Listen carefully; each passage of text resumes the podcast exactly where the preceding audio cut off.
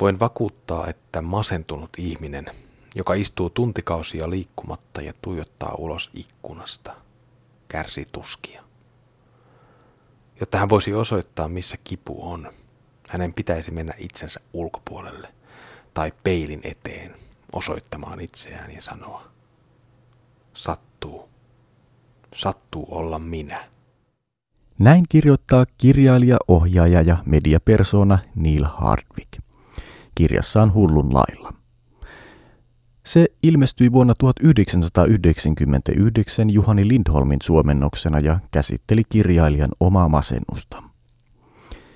Neil Hardwickin siis uskoisi todella tietävän, että masentuneeseen sattuu. Hardwick oli uskalias, kun julkaisi kirjan masennuksestaan tuossa yhdeksänkymmentäluvulla. Omista mielenterveyden häiriöistä kun ei ollut silloin tapana puhua. Ennemmin ne vaiettiin. Sittemmin omakohtaisia masennuskertomuksia on alkanut ilmestyä enemmänkin. Tänä vuonna vuonna kaksituhattakuusitoista on ilmestynyt jo ainakin kaksi omakohtaista kirjaa masennuksesta. Pauliina Vanhatalon nonfiktiivinen keskivaikea vuosi julkaistiin maaliskuun alussa ja tuo kirja on muokattu kirjailijan päiväkirjan merkinnöistä hänen oman masennuksensa ajalta. Katri Raunioen jonain keväänä herään puolestaan on fiktiivinen romaani, mutta sekin pohjaa omakohtaisiin kokemuksiin. Kirjojen lisäksi masennusta on ruodittu myös internetin blogeissa, eli masennuksesta riittää kuvauksia. Ennen kuin tässä lähetyksessä hypätään Pauliina Vanhatalon keskivaikeaan vuoteen ja blogeihin, muistellaan hetki yhdeksänkymmentälukua Neil Hardwickin kanssa. Miksi hän kirjoitti kirjan omasta masennuksestaan? Mä kävin ter- terapiassa tietysti siihen aikaan ja, ja mun analyytikko sanoi, että olisi hyvä kirjoittaa jotain nyt tästä, vaikka siis ihan omaan käyttöön, että vaan purkaa sen kokemuksen. Ja sitten mainitsin Liisa Steffali, joka oli jotakin töissä, että mä olin kirjoittamassa tämmöistä ja Liisa sanoi, että siitä pitää tehdä ihan julkisuuteen kirja. Ja se oli vähän isompi päätös, että menenkö mä puhumaan niin kuin julkisesti tästä asiasta. Mutta sitten mä tajusin, että kun tämä masennus, depressio on erittäin yleinen sairaus Suomessa, ää, mutta siitä puhutaan tosi vähän ja sitä ymmärretään tosi huonosti. Että tavallaan, jos, jos mulla on kyky kirjoittaa siitä, niin mulla on melkein velvollisuus tehdä se. Koska sellainen kirja voi auttaa kovasti, ei välttämättä ihan niin kuin masennuspotilaita, koska ne ei ole tietää missä ovat, mutta niiden sukulaisia, ystäviä, ihmisiä ympärille, jotka ei ymmärrä, minkä takia äiti yhtäkkiä ei halua lähteä kotoa, vaan makaa sängyssä pitkin päivää. Mä ajattelin, että tämä auttaa näitä ihmisiä. Neil Hardwick, ymmärsinkö oikein, että kirjoitit kirjan nimenomaan tällaisille ihmisille, jotka eivät ole itse kokeneet masennusta? Mä luulen, että siitä on enemmän apua heille kuin varsinaisesti masennuspotilaille. Entä sitten kannattaako masentuneen itsensä lukea toisten masentuneiden kirjoittamia kirjoja? Joo, ei se haittaa yhtään, koska yksi asia, silloin kun, kun oireet alkavat, niin potilas helposti luulee, että että hän on ainoa, joka kokee tämmöistä. Ne oireet on niin kummallisia, että se varmaan auttaa, jos hän voi lukea kirjasta, että ei, nämä on masennuksen oireet. Tällä tavalla tämä tauti menee. Että on ihan normaalia, sitä voi hoitaa. Sinä itse kirjoitat tässä kirjassasi Hullun lailla William Styronin Pimeän kuvasta, ja se oli tehnyt sinun nimenomaan vaikutuksen ja opetti, että muillakin on ollut tätä samankaltaista. Minkä takia tämä Styronin teos oli sinulle niin merkittävää? Se on kauhean rehellinen ja hienosti kirjoitettu kirja. No, Suomessa ei ollut vielä yhdeksänkymmentäluvulla kovin yleistä puhua julkisesti omista mielenterveyden häiriöistä. Kuinka paljon jouduit miettimään tätä kirjan julkaisemista? Kyllä mä mietin aika, aika kauan, mutta siihen aikaan tämä niin sanottu burnout oli niin muodissa, että jokainen pikkujulkis kärsi sitä burnoutia, koska se oli jotenkin meriittiä, että tekee niin paljon duunia, että mä oon ihan burnout. Ja tämä suututti mua valtavasti, koska burnout on oikeasti vakava asia. Se ei ole semmoinen, joka menee kahden viikon lomalla ohi. Mm. Se on yleensä monen vuoden tai loppuelämän ongelma. jolloin tuntui tosi ajankohtaiselta kirjoittaisi kirjan. Ja sitten myöskin täytyy muistaa, että mä olin ollut aikaisemmin hyvinkin paljon julkisuudessa ja sitten hävisin pois julkisuudessa. Mä en nähnyt, mua ei näkynyt missään. Ja ajattelen, että tavallaan mulla on velvollisuus myöskin selittää, missä olen ollut. Ja nämä syyt yhteensä aiheutti sen, että päätin kirjoittaa. Vaikka mä olin edelleenkin sairas silloin, mä olin ihan keskellä sitä, sitä kautta, jolloin mä olin pois työelämästä. Tämä, että olet ollut ja olet edelleen julkisuuden henkilö, se näkyy toki myös tässä kirjassa ja kirjoititkin, että yksi tavoitteistasi oli tuoda esiin myös se ei-julkinen puolesi ja näyttää, että kuinka julkisuuden henkilölläkin voi mennä hyvin heikosti. Minkä takia tämä oli yksi tavoitteistasi? Jos tekee kirjan sairaudesta, niin pitää myöskin selittää, kuka se sairas on, kuka se ihminen on.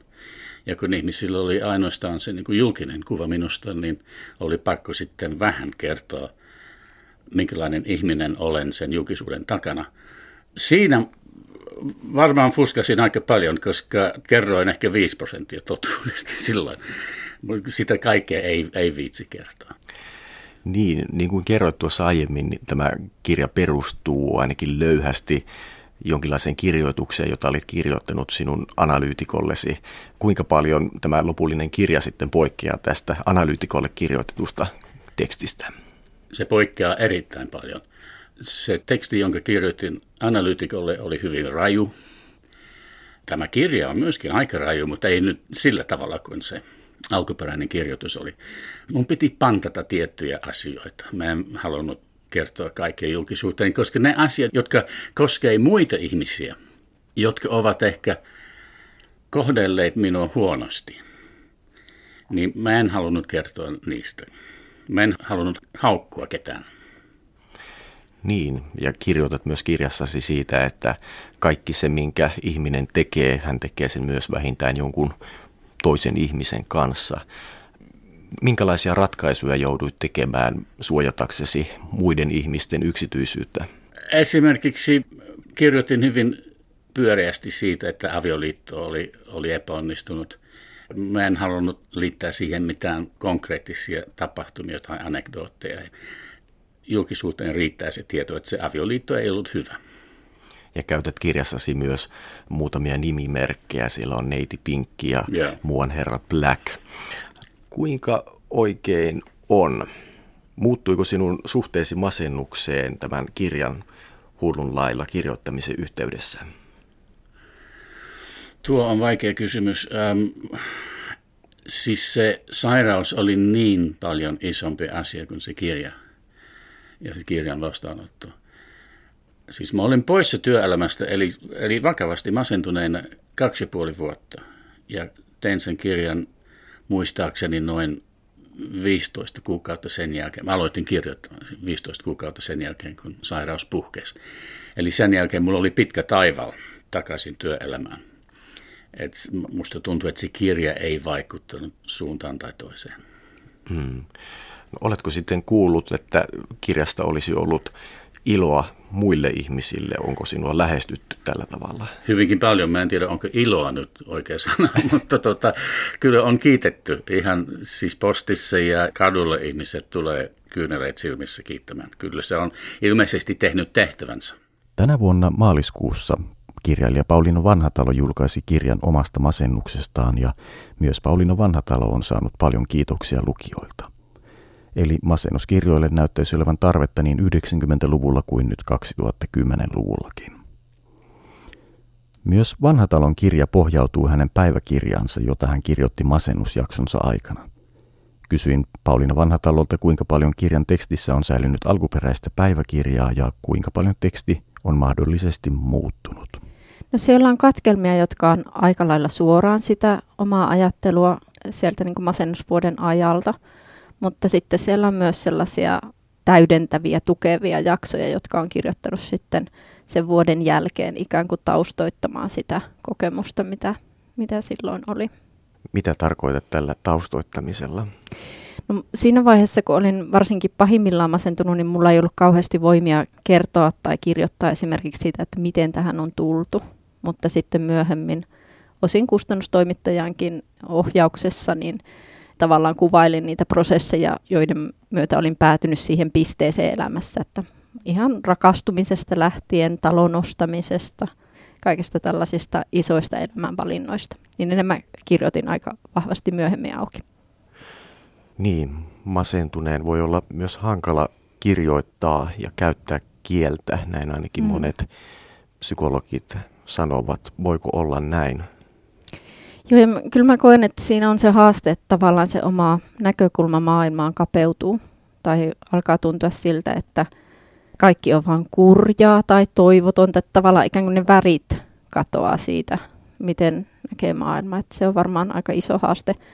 Mutta mulla se vaikutti aika paljon siihen fiktion kirjoittamiseen, joka on siis mun ammattikirjailijana, että mä en jaksanut kuvitella enkä keksiä enkä oikein eläytyä kuviteltuihin hahmoihin. Että se mikä mulle niinku jäi oli se kyky raportoida tai pistää muistiin.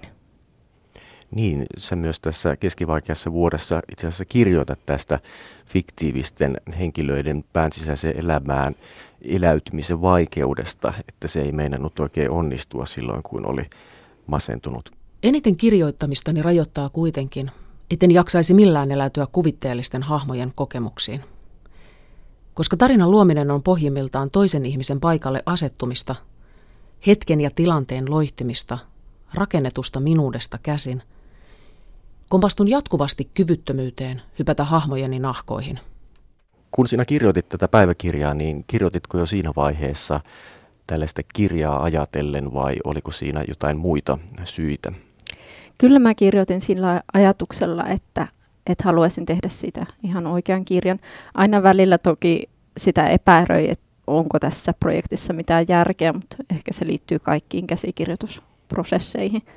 Mutta että musta tuntuu, että jotta mä olisin pystynyt motivoitumaan ja ja semmoisen pitkäjänteiseen työhön sen tekstin kanssa, eikä se olisi jäänyt pelkästään muutaman päivän sellaiseksi päiväkirjanpitopyrähdykseksi, niin kyllä se ajatus semmoisesta kirjasta ja nimenomaan selviytymiskirjasta sillä ajatuksella, että tästähän täytyy selviytyä tai kirjan loppu menee pilalle, niin mm. oli se siellä tärkeänä ajatuksena mukana heti alussa. Neil Hardwick julkaisi vuonna yhdeksänkymmentäyhdeksän oman kirjansa omasta masennuksestaan, sen nimi on Hullun lailla. Ja Hardwick oli alun perin kirjoittanut käsikirjoituksensa ihan vain yhdelle ihmiselle, psykiatrilleen, mutta sitten kustannustoimittaja kehotti muokkaamaan siitä kirjan. Eli teillä on ollut ilmeisesti vähän erilaiset lähtökohdat Neil Hardwickin kanssa. Kyllä mä luulen, että näin on. Toki siellä oli sellaisia katkelmia, joista en kirjoittaessani ollut ihan varma, että haluanko mä tämän julkaista, mutta en mä sieltä sitten jälkikäteenkään kauhean paljon sensuroinut. Kun sanoit, että et kauhean paljon sensuroinut, niin joudutko siis silti jotain sensuroimaan? No lähinnä mä mietin, että miten kirjoittaa asioista, jotka ei ole minun asioita, vaan muiden asioita. Kyllä mä niin kuin muut ihmiset omaa puolisoa lukuun ottamatta häivytin sieltä aika tarkkaan.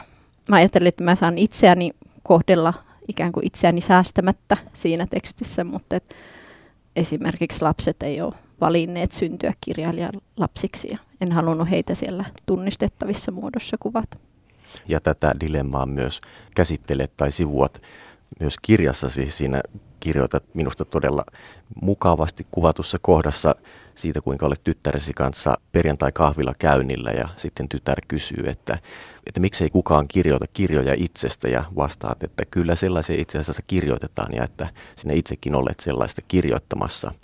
Sitten tytär kysyy, että ai sellaisia, että tänään kävin kahvilassa tyttäreni kanssa ja vastaat, että niin, itse asiassa minäkin kirjoitan vähän sellaista, vaikka en minä siihen kauhean paljon sinusta kirjoita, kun se ei olisi minusta reilua. Tämä on musta mm. hirmu hauska kohta, se piristyi mun päivään. Joo, ja se tuntuu jotenkin lahjalta kaikessa siinä, että non-fiktiossa on minusta se ihana puoli, että joskus elämä tuo tavallaan sellaisia lahjoina pieniä kohtauksia, jotka istuu kauhean hyvin kirjaan, mutta jota ei voisi niin kuin pyytää tai pakottaa ikään kuin tulemaan esiin. Näistä julkisuuden kysymyksistä kysyisin vielä, kun olet kirjoittanut kirjasi päiväkirjasi pohjalta ikään kuin jälkikäteen, niin Voisitko kuvitella, että olisit kirjoittanut julkisesti myös reaaliaikaisesti esimerkiksi blogissa masennuksestasi? En. Täytyy sanoa, että se olisi ollut mulle liikaa. Ihan, ihan se vastaanoton välittömyys. Esimerkiksi sellaisen jostakin omasta pahimmasta päivästä kirjoittaminen käytännössä heti sen jälkeen tai sen jälkimainingeissa ja sitten altistuminen ihmisten reaktioille, niin en mä olisi mitenkään ollut siihen valmis. Et musta tuntuu, että mä tarvitsin toisaalta sen niin kun tunteen siitä, että se kirja, vaikkakin oli joku ajatus julkaisemisesta, että se on niin kun minun vallassa ja pelkästään minun sen aikaa, kun mä sitä kirjoitan. Ja että sitten myöhemmin pystyn ehkä muokkaamaan tai jäsentämään sitä sellaiseksi, että koen turvalliseksi sen julkaista. Ja varmaan siinä on sekin, että ajatus, että, että sillä on joku rakenne tai kokonaisuus, että ne ei myöskään ole sellaisia yksittäisiä tuolla netissä liikkuvia tekstinpätkiä tai päiviä, jotka ikään kuin, vaan että ne asettuu osaksi semmoista isompaa, laajempaa proosakerrontaa, jossa on hyviä ja huonompia kausia. Siirrytään käsittelemään masennusta ylipäätään. Pauliina Vanhatalo, muuttuiko sinun suhteesi masennukseen keskivaikean vuoden kirjoittamisen yhteydessä? Kyllä mä luulen, että mä oon paremmin sinut joidenkin asioiden kanssa, jotka aiheuttaa mulle masennusta. Esimerkiksi omien aika tiukkojen ideaalien kanssa. Että mä niin kuin näen niiden suhteen omaan hyvinvointiin jotenkin järkevämmältä pohjalta. Ja sitten ehkä semmoinen niin kuin masennustaipumuksen hyväksyminen osaksi omaa itseä ja omaa elämää, niin, niin mä luulen, että siinäkin on tapahtunut jotakin. Kyllä mä edelleen ehkä sen myötä, että tämä kevät, kun kirja on julkaistu ja tuntuu, että on saanut puhua masennuksesta ja kirjoitella ihmisten kanssa masennuksesta ihan melkein päivätyökseen, niin tuntuu, että välillä siihenkin vähän väsyy ja haluaa nähdä itsensä jotenkin muutakin kautta kuin tällaisena masennuksen esimerkkitapauksena. Noin niin kuin laajassa mittakaavassa mä ajattelen silti, että tämä prosessi oli sellainen hyvä tutkimusmatka omaan itseen ja persoonallisuuteen.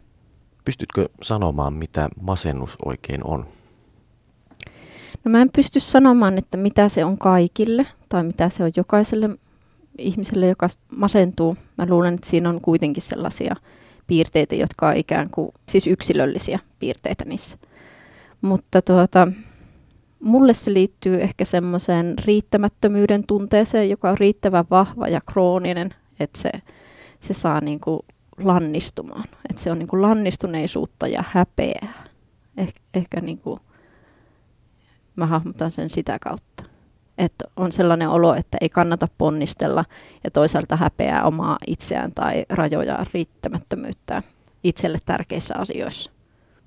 Riittämättömyys on myös näitä klassisia masennuksen määritelmään kuuluvia piirteitä ihan tuolta Sigmund Freudista lähtien. Ja sitten sosiologi Alain Ehrenberg on kehitellyt tätä riittämättömyyden ja masennuksen kytköstä sosiologisissa teorioissa eteenpäin. Ja Ehrenberg on sitä mieltä, että masennus on ennen kaikkea tällainen yksilökeskeisen ja individualistisen kulttuurin tuote. Kun ihmisillä on mahdollisuus olla oman onnensa seppä, niin heidän myös täytyy olla yksilöitä. Ja sitten tästä yksilölle sysätyistä vaateista voi syntyä tällainen riittämättömyyden tunne. Mä en mitenkään kauhean hyvin tunne tätä Ehrenbergin teoriaa, mutta miltä se kuulostaa näin itse masennuksen kokeneen korvaan? Musta se kuulostaa ihan järkevältä ja mä ajattelen, että riittämättömyys kuuluu myös aika olennaisena osana vanhemmuuteen tai, ja sen hyväksyminen, että ikinä ei, ei tule olemaan niin täydellinen vanhempi kuin mitä ehkä haluaisi. Ja sitten tuossa mitä mä mietin oman ammatin kannalta, että kirjailijat tai taiteilijat ja ehkä ihmiset töissään nykyään muutenkin on aika yksin sen kanssa, että pitäisi luoda itse omat tulot ja brändit ja tämmöiset nousujohteiset menestymiskäyrät. Että se semmoinen niin kuin kollektiivinen, yhteisöllinen kulttuuri esimerkiksi ihan kirja-alalla niin on aika heikoissa kantimissa. Eli yksilölle sysätään vastuuta. Niin ja sen vastapainoksi ei ehkä löydy semmoista tunnetta siitä, että mä olen osa esimerkiksi kirjoittavaa yhteisöä tai mä olen osa, jos ajattelee vanhemmuutta, niin semmoista niin kuin laajempaa verkostoa, jossa lapset kasvaa. Että ihmiset ottaa harteille aika isoja yksinäisiä tehtäviä. Masennuksesta kun puhutaan, voidaan tietysti viitata arkipuheessa aika monenlaisiin asioihin. Voidaan viitata sellaiseen lievään ahdistuneisuuteen, ihan hetkittäiseenkin, mikä taas sitten ei välttämättä täytä tällaisen lääketieteellisen masennuksen kriteereitä. Tai sitten voidaan viitata sellaiseen tosi pahaan. Joo. Näin se varmaan on, ja musta tuntuu, että sitä usein paheksutaan sillä, että masennusta saisi käyttää vaan niin kuin tämmöiseen diagnostiset kriteerit täyttävään sairaustilaan. Ja mä ymmärrän sen perusteen, että ei ole mitään järkeä niin kuin sekoittaa ilmiöitä keskenään, että, kaik, että kaikkihan välillä kärsii alakulosta tai pettymyksistä tai väsyy, mutta on ihan järkevää, että pidetään masennus sairautena erillään. Mutta sitten samaan aikaan musta tuntuu, että laajemmassa mielessä on ihan hyvä, jos meillä on sellainen salliva ja hyväksyvä ja niin kuin normalisoiva puhetapa ylipäätään elämän vaikeuksista ja hankalista asioista. Et, et ehkä nyt semmoinen niin kuin kauhean voimakas sanakyttäys siitä, että miten kukin omia hankaluuksiaan kokee, niin ei ole tarpeen. Mm. Jos puhutaan masennuksesta ihan sairautena eikä vaan tämmöisenä hetkellisenä alakuloisuutena, niin tuleeko ja tarvitseeko masennuksesta parantua? No olisihan se mukavaa. Masennuksesta kärsivä tuskin toivoo, että se kauhean pysyvä ja jatkuva tila on. Mutta toisaalta sitten taas semmoinen pakonomainen tarve jättää masennus taakse ja sanoa, että se ei koskaan toistu ja että ollaan selviydytty ja parannuttu ja voitettu se. Niin mun mielestä se on niin kuin omiaan altistamaan sille masennukselle, että sitten kaikki tällaiset ohimenevätkin alakulon tunteet saattaa tuntua aika hälyttäviltä, että eikö tämä nyt pitänyt olla voitettu. Ja jos on huono päivä, niin voi tavallaan itse lietsoa sitä pelkoa siitä sairastumisesta. Kun taas jos suhtautuu hyväksyvästi tai hyväksyvämmin siihen omaan taipumukseen, että välillä voi masentua, välillä voi olla huonoja päiviä, niin ehkä sen taipumuksen kanssa niin kuin lempeämmin ja loppujen lopuksi tasapainoisemmin pärjää. Mä en nimittäin usko, että sellaista persoonallisuuteen liittyvää ja ehkä geeneihinkin liittyvää masennustaipumusta, että sitä voidaan ihmisestä poistaa. Ainakaan kenenkään ei pitäisi tuntea paineita siitä, että hän on nyt huono masentunut, kun se toistuu. Tai, tai jos, jos sitä ei pystykään niin kuin ottamaan niskaotetta ja voittamaan täysin. Nyt kun sanoit, että voiko masennusta voittaa, niin onko masennus siis tällainen niin kuin tekijä, jonka kanssa ollaan kilpasilla? Onko se jokin vihollinen? Niin, ehkä se paras tie toipumiseen on yrittää tehdä siitä edes vähän jotenkin tämmöinen ystävän kaltainen. Et mä väittäisin, että jos oman mielensä ja sen taipumusten kanssa lähtee painimaan, niin mieli voittaa. Tietenkin ihmisillä voi olla tästä monenlaisia kokemuksia. yhdeksänkymmentäluvulla Ilkka Kangas tutki sitä, miten masentuneet kerronnallistavat omaa masennustaan, ja haastatteluaineistoista Ilkka Kangas huomasi muun muassa sen, että aika monet haastateltavat käyttivät tällaiseen viholliskuvastoon kuuluvia termejä. Masennus oli vihollinen. Niin, ja kyllä mä niin kuin ymmärrän tuon, että sikäli se, se on todella ankea ja painava tila, eikä se ole niin kuin miellyttävä ja toivottu, niin totta kai se, sen hahmottaminen viholliseksi ja semmoiseksi asiaksi, jonka kanssa kamppailee tai jonka halu, haluaa niin kuin nujertaa, on ihan ymmärrettävää. Mutta mä en itse koe, että mä pääsen sillä kauhean pitkälle. Vaan ajattelet ennemminkin, että masennuksen kanssa voi tulla toimeen. Niin, että välillä, varsinkin kun mulla on tällainen kaamosmasennustaipumus luonnostaan ja se on jo vuosia niin kuin toistunut tietyt kuukaudet vuodesta, että se vaan tulee ja sitten se menee, niin en mä niin kuin joka syksy tai joka marraskuu jaksa niin kuin ajatella, että mun pitäisi lähteä soitellen sotaan ja tänä talvena ei masennuta ja voitan ja pääsen niskan päälle, vaan enemmän mä ajattelen, että no nämä on tällaisia vuoden aikaan liittyviä vaiheita.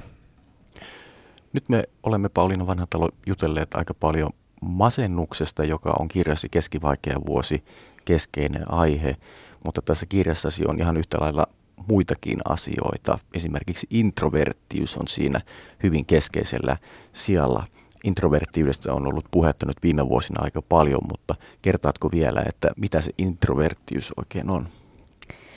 Yksinkertaisimmillaan se on ehkä sitä, että ihmisillä on voimakas sisäinen maailma, joka kaipaa koko ajan huomiota ja tilaa.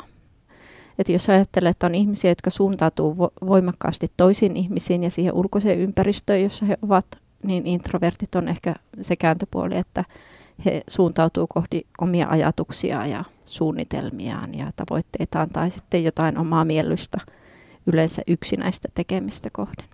Ja tämän, tämän ominaisuuden niin kuin parempi hahmottaminen oli yksi, yksi asia, joka mulle avasi sitä tietä masennuksesta ulos. Sinä olet luonnehtinut itseäsi introvertiksi. Onko introverttiydellä ja masennuksella jonkinlainen yhteys? No mun lukeman perusteella on, että introverttius altistaa masennukselle. Siinä on vähän useitakin reittejä, mutta, et, mutta et varmaan se keskittyminen omiin ajatuksiin ei välttämättä ole aina se masennuksen paras vastalääke. Ja sitten, sitten introverttius altistaa jossakin määrin yksinäisyydelle, koska introvertit saattaa niin kuin sosiaalisen rasituksen pelossa vältellä sosiaalisia tilanteita ja sellaisia tilanteita, missä niitä kannattelevia ihmissuhteita voisi syntyä. Ja ehkä myös semmoinen introvertin elämäntavan ymmärtäminen ei aina ole niin helppoa introvertille itsellekään, että introvertit saattaa ajatella, että he ovat vähän kummallisia, kun he ei halua joitakin asioita, mitä muut ihmiset tuntuu haluavan. Esimerkiksi juhlia paljon tai tavata jatkuvasti ihmisiä tai mennä festareille tai tällaisille, mitkä niin kuin normaalissa kanssakäymisessä nähdään hyvinkin positiivisena asioina, mutta jotka voi olla introvertille liian kuluttavia. Puhuttaisinko kielestä ja tyylistä? Onko sinun käyttämäsi kieli tässä alkuperäisessä masennuspäiväkirjassa ja lopullisessa kirjassa jotenkin erilaista? No en mä kauhean semmoista selkeää tai dramaattista eroa siinä huomaa, mutta toki siis niin kuin mikä tahansa käsikirjoitus jalostuu sen prosessin aikana, niin mä luulen, että, että siihen tulee niitä sävyjä ja tulee semmoista ehkä kerronnallista taidokkuutta toivon mukaan aina lisää siinä uudelleen kirjoitusvaiheessa. Mua kiinnostaa aivan erityisesti, että onko siinä alkuperäisessä käsikirjoituksessa esiintynyt jonkinlaista toistoa, mitä sitten on pitänyt poistaa. Oletko toistanut jotakin asiaa? Joo, toki. Joo, siis se on varmaan semmoinen niin kuin omissa ei niin kauhean rakentavissa ajatuskuluissa vellominen on varmaan hyvin tyypillinen masennusoire ja sieltäkin, että ehkä jos ajattelee sitä käsikirjoituksen työstämistä, niin aika iso osa siitä oli nimenomaan sellaista niin kuin poistoa, äh, tiivistämistä, tehokkaampaa dramaturgiaa niin kuin suhteessa sellaiseen kerronnalliseen massaan, joka ei niin kuin vie varsinaisesti sitä päätarinaa eteenpäin. Tämä kysymys toistosta tuli mulle mieleen, kun luin psykoanalyytikko Julia Kristevan kirjaa Musta aurinko. Ja Julia Kristeva ajattelee, että masentuneen kielelle on tyypillistä nimenomaan toisto. Siitä en sitten tiedä, että kuinka todenmukainen väite se on, mutta Julia Kristeva on kirjoittanut näin. Masentuneen puhe on toistavaa ja yksitoikkoista. Hänen sanoistaan ei synny ketjua, lauseet katkeavat, nääntyvät ja pysähtyvät. Edes syntagmojen sommittelu ei onnistu. Kertaava rytmi ja yksitoikkoinen melodia hallitsevat murtuneita loogisia jaksoja, jotka muuttuvat toistaviksi, pakkomielteisiksi litanioiksi. Näin siis Julia Kristeva Mika Siimeksen suomentamana. Miltä kuulostaa?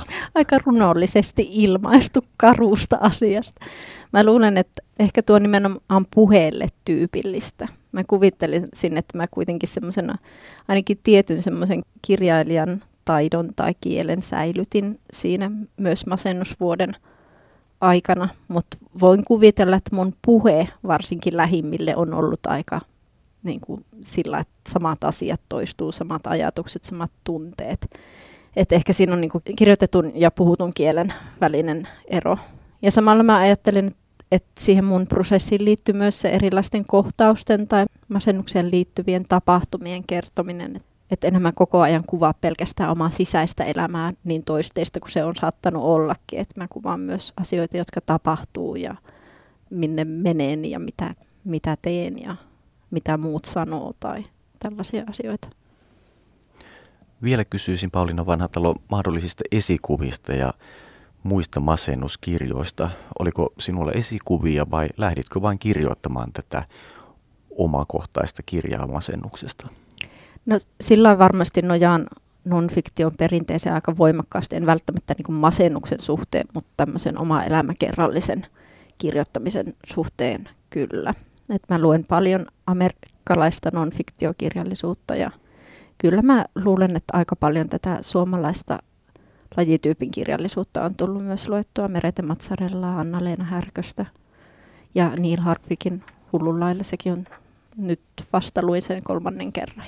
Siis että et kyllä siellä joku semmoinen niin kuin, se taju siitä, että miten ehkä tällainen oma elämäkerrallinen kirja rakennetaan, niin varmasti on tullut niin kuin ensisijaisesti lukemisen kautta. Mainitsit Anna-Leena Härkösen esimerkiksi ja viittaat ilmeisesti tähän hänen heikosti positiivinen kirja. Niin ja sitten myös loppuun käsitelty, joka kertoo hänen sisarensa itsemurhasta. Aivan. Tunnetko näitä muita masennuskirjoja? No ei mulla kauheasti suomalaisia esimerkkejä tuu mieleen. Nyt toki tuli Katri Raunioen uusi romaani jonain keväänä herään, mutta sitä en ole vielä ehtinyt lukemaan.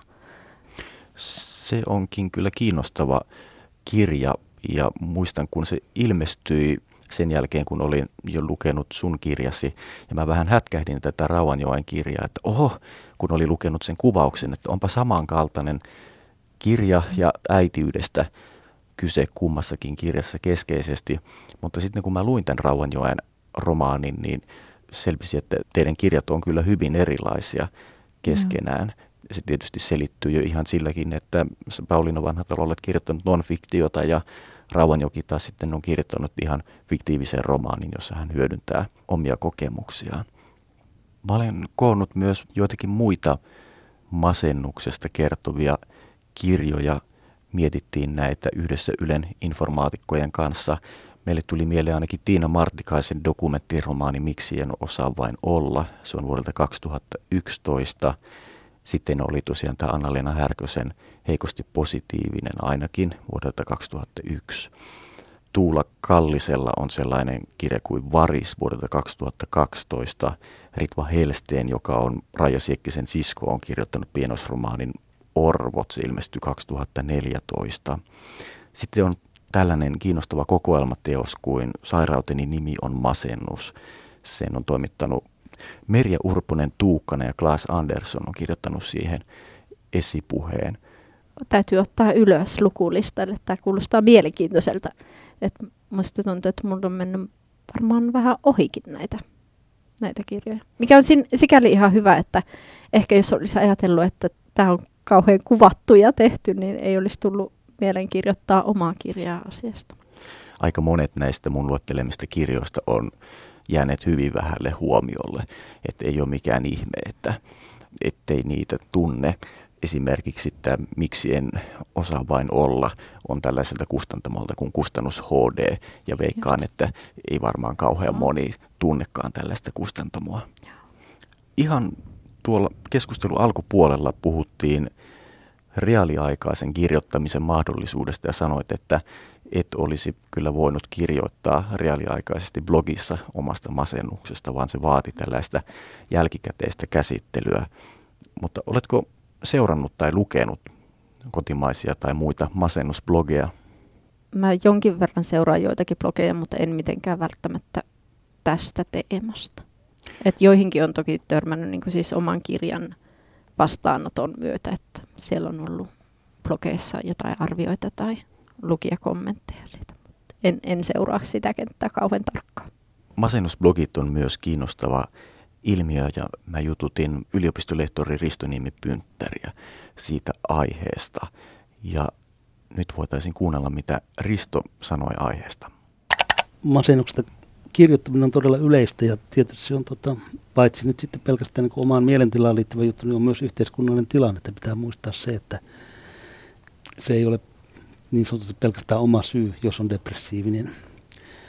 Ja se on hy- hyvin yleistä. Vuonna kaksituhattakolmetoista blogilistan mukaan yhdeksänsataa oli otsikoitu tällaisen melankoliaan ja, ja surumielisyyteen viittaaviin ja niitä käsitteleviin blogeihin. yhdeksänsataa. Eli siellä siellä tuhannen kieppeillä se on ollut. Mutta tällä hetkellä on vähän vaikeampi sanoa, koska nyt se suunta on mennyt siihen, että tällaisia varsinaisia masennusblogeja ei ehkä noin paljon ole, mutta sitten taas masennuksen käsittely elämän vaiheeseen liittyen on niin kuin hyvin yleistä. Ja sitten no esimerkiksi anoreksiaan liittyvät blogit ovat todella usein myös sitten samalla masennusblogeja, ne on hyvin lähellä toisiaan. Ja puhumattakaan sitten semmoinen, että jos on työttömyyttä käsittelevä blogi, niin tavallaan yhteiskunnallinen masennus on yksi puoli siitä. Masennusblogien nimet ovat tietysti kuvaavia. Harvemmin viitaan siitä masennuksesta pois pääsemiseen, mutta tuota, eli joku kuoleman varjon laakso on jotenkin aika tyypillinen. Sitten on, aikaisemmin oli elämä väsyttää, on aika osuva, hurmaava itsemurha, aika provokatiivinen, surupuisto ja niin edelleen. Sitten toinen Toinen puoli, ne mitä nykyään keskustellaan paljon, on leimaaminen ja diagnoosikeskeisyys. Että se, että molemmat näkyvät noissa blogikirjoittamisessa, ja mun mielestä molemmat on semmoisia, missä kirjoittaja voi päästä niistä eroon löytämällä persoonallisemman suhteen siihen omaan masennuksensa, kirjoittamalla siitä vivahteikkaammin kuin, kuin mitä sanotaan diagnoosi tekee. Että sit on alan lehdessä on voimakkaasti kritisoitu sitä kirjoittajien taipumusta niin kuin tulkita oireitaan sen diagnoosin mukaisesti ja, ja sen kautta vahvistaa sitä tiettyä kuvaa siitä depressiosta, että hyödyllisempää olisi tarkastella oman elämänsä kautta niitä asioita, eikä tukeutua nyt siihen niin kuin kliiniseen terminologiaan sen oman tilanteen tulkitsemisessa.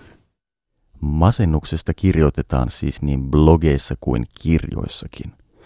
Palataan vielä lopuksi Neil Hardwickiin, joka tosiaan kirjoitti omasta masennuksestaan yhdeksänkymmentäluvulla. Kysyi Neil Hardwickilta, että mikä voi selittää kirjallisten masennuskuvausten suosiota ja tilausta? Se voi selittää, että on niin sanotusti markkinarako, että ihmisiä kiinnostaa tämä asia yleensä henkilökohtaisista syistä, joko omasta kokemuksesta tai ystävien, sukulaisten kokemuksesta. Se on tuttu asia tämä masennus ja ihmiset haluaa tietää enemmän siitä.